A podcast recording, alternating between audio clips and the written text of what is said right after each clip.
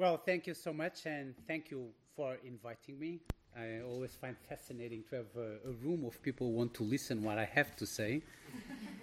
but uh, the way I have organized this, I, I, don't know why you leave me alone. There's nobody to sit here. It feels very lonely. I have uh, prepared something that I will read just uh, as an introduction. This year is the 70th anniversary of the United Nations. Uh, so I feel a little bit, as a staff member, I feel it's an obligation to talk about the 70th anniversary of the United Nations. This is very general ideas. You're all expert. This is probably uh, a cliche to you, but I want to say it anyway, and then we'll open the room for some discussion. Do not be afraid with the questions. There are no difficult questions. There are difficult answers. Uh, this meaning, if I don't want to answer, I will not answer. and that's addressed to you, Antonio. now, this being said, please, this is very informal. It will not be recorded. And um, let's, uh, I depend on you to make it also interesting. Now, what I wanted to say uh, in the beginning, it relates um, to the contributions of the United Nations to the development of international law. And um, I would start by saying that the international legal order is decentralized and no single central organ exercises functions akin to legislatures in national legal orders. States create international legal rules either implicitly through their practice and opinio juris, the combination of which constitutes rules of customary international law, or explicitly through the adoption of bilateral or multilateral treaties setting out legal rules and obligations for the states adhering to them. And this creates a very complex legal system in which the contribution of international subjects that are not states, such as international organizations, is not always clear. And I remember here when I was a student many years ago in my first degree in law school, I heard from a few law professors saying that, you know, international law is not really law, you know. So we still face that stigma sometimes. Now, international organizations are creatures of their mandates. They're brought into being by states to perform certain tasks. And in the case of the United Nations, this mandate is exceptionally broad, encompassing almost all aspects of international life. If you have a look to this year's uh, agenda of the General Assembly, you will see um, the agenda has more or less 170 items covering everything in sustainable development, drug control, uh, human rights, any possible topics. Now, generally speaking, the United Nations consists of three mutually reinforcing pillars peace and security, development, and human rights. As established by the International Court of Justice in the Reparations Advisory Opinion, the organization also enjoys an independent legal personality in certain aspects, respects in detachment from its members, that is indispensable to its activities. It's equipped with organs and special tasks. Accordingly, while states are the legislators of the international legal system, over the 70 years of its existence, the United Nations has provided not only a forum for collective action, but also a defined legal framework and an independent agency to contribute to the development and consolidation of legal norms. So, in my comments, I will briefly uh, trace the contribution of the United Nations to the development of international law in a few important ways. I would like to focus uh, first on the role of the organization as a venue for collective action and that includes uh, multilateral treaty negotiation. Second, the lawmaking that occurs through the organs and institutions of the organization, such as the work of the International Law Commission, the adoption of resolutions and decisions by the organization's political organs, and the jurisprudence of the International Court of Justice. And finally, and a little bit daringly, the contribution of the legal opinions of the Office of Legal Affairs to the development of international legal rules and customary norms. Now, on the first point, venue for collective action. The broad uh, mandate and near universal membership of the United Nations makes it a unique venue for collective action. No other international organization can match the breadth or depth of the opportunities presented by the UN for states to give voice to their positions. And in a way, the United Nations also enjoys a presumptive legitimacy that complements its structural elements. It is premised on the principle of sovereign equality, giving each member an important stake in the organization's activities. The substantive output of this collective action can take many shapes. In the context of contributions to the development of international law, a primary, although not exclusive, form is a multilateral treaty. The number of multilateral treaties adopted under the auspices of the United Nations has grown exponentially. In 1997, around 80 multilateral treaties were deposited with the Secretary General. And this is a particular division in my office called the treaty, the treaty section. And less than 40 years later, this figure has risen to more than 560. Hmm? So multilateralism is very alive. Every year, I organize with this uh, division in my office uh, what we call a treaty event during the, um, the high level period of the General Assembly. And we invite states to come and deposit or sign treaties or deposit instruments of accession and ratification. And um, and this year, for instance, I had the pleasure of uh, hosting the Prime Minister of Somalia deposit its uh, ratification of um, the Convention uh, of the Rights of the Child is the 196th ratification of the treaty. I think it's the second most ratified treaty ever in history. And there's only one remaining country which has not ratified. so the ones who smiled know probably it's the US. Um, and I remember when I arrived the first year in 2013 to, to New York, and uh, I was lucky or unlucky, I just arrived three days before the beginning of the General Assembly. And uh, we had the bestseller in, in, the treaty event that year was the Arms Trade Treaty. And uh, I had um, a very significant number of personalities coming to sign or, uh, this treaty and uh, all of a sudden I was all over the press because Kerry came to sign the treaty, and it was a, big baptism of fire in the United Nations. So 560 treaties is quite impressive. Now, a further identifiable trend in modern treaty making is the tendency towards the establishment of institutional mechanisms in relation to multilateral treaties with conferences of states parties, secretariats, and other bodies now delegated core responsibilities in the negotiation, conclusion, and implementation of treaties. I think the, the Assembly of States Parties of the International Criminal Court is the best example for this. In what concerns lawmaking through the organs and institutions of the organization, uh, we have to bear in mind that the organization has also been involved in lawmaking through its various organs and subsidiary bodies which has had a substantial impact on numerous areas of international law. Article 13.1a of the Charter calls on the General Assembly to initiate studies and make recommendations for the purpose of encouraging the progressive development of international law and its codification.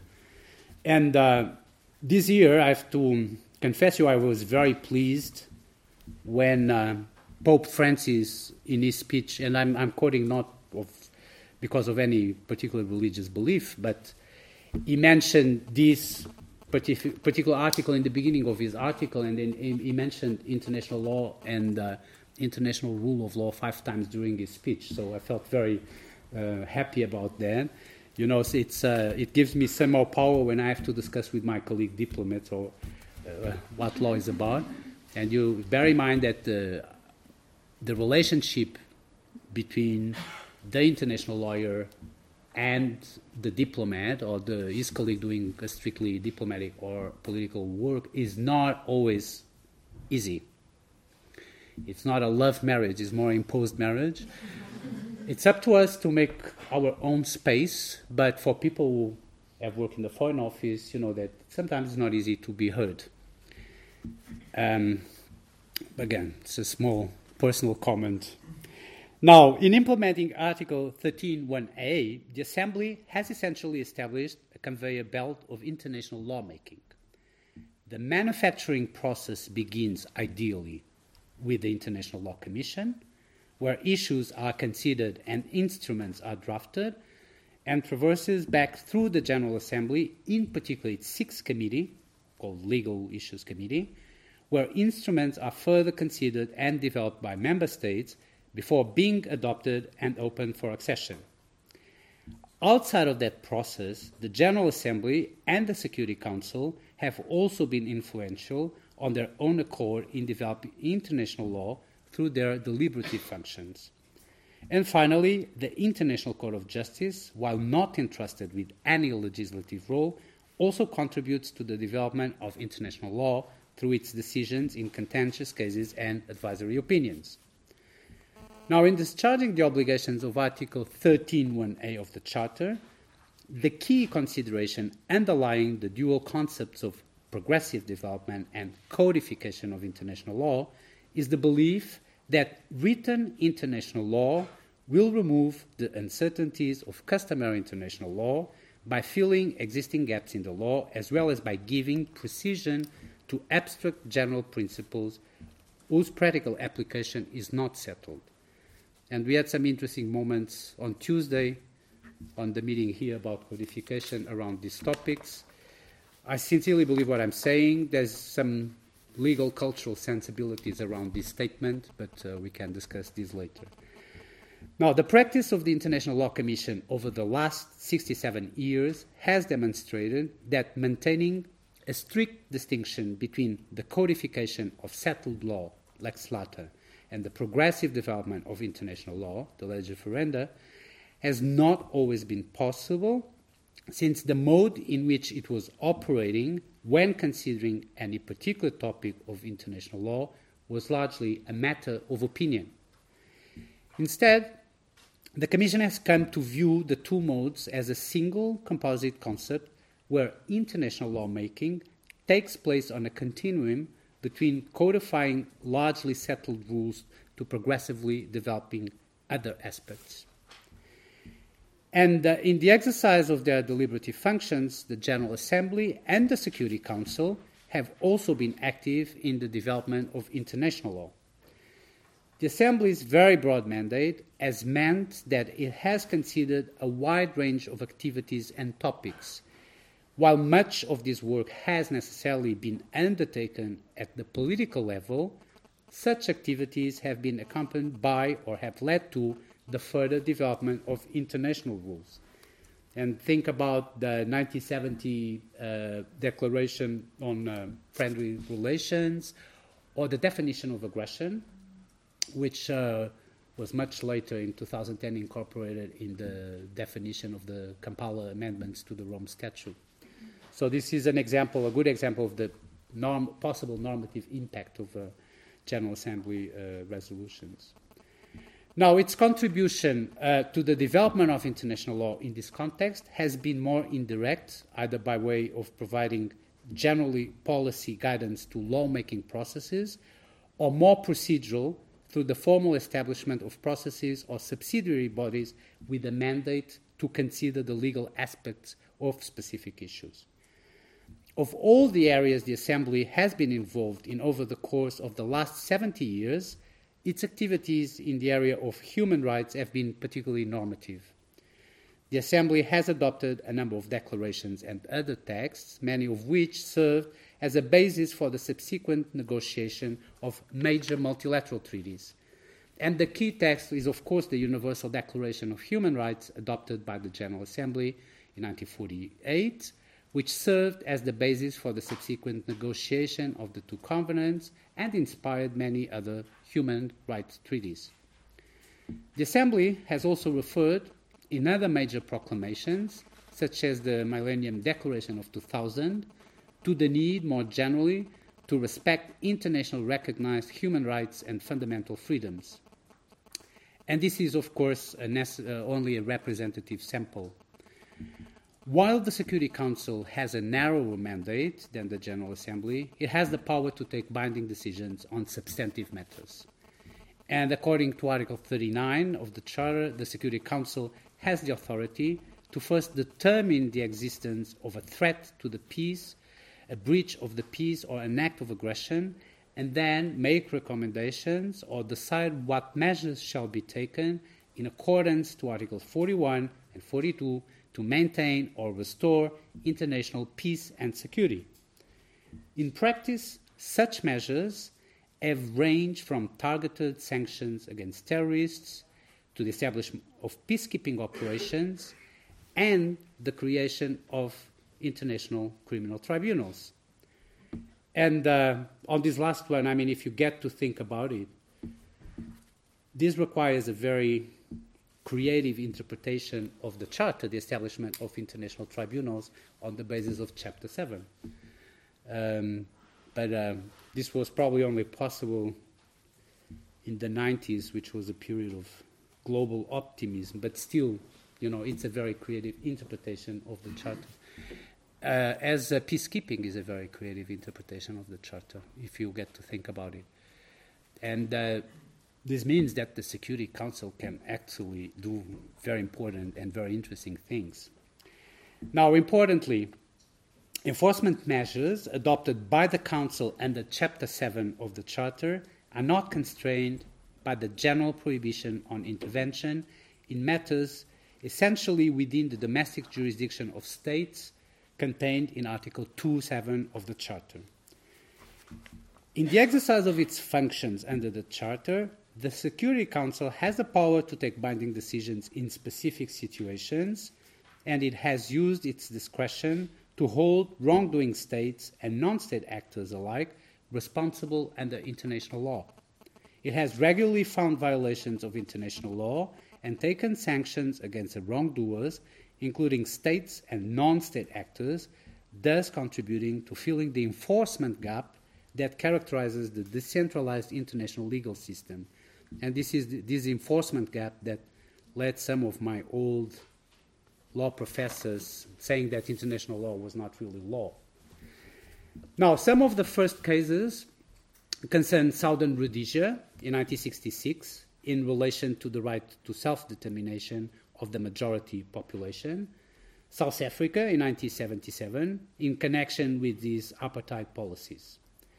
In subsequent years, the Security Council strongly condemned violations of international humanitarian law in crises such as those in Somalia, Rwanda, and Sudan, although I think in Rwanda the international community miserably failed its obligations, and Sudan, which all involved internal conflicts. It also characterized the massacre in Rwanda as constituting genocide.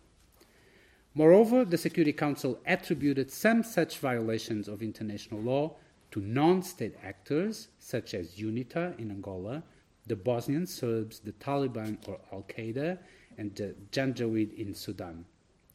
Since the early 90s, the Security Council has continuously addressed terrorism issues by means of sanctions, just to raise a topic that Antonio likes very much.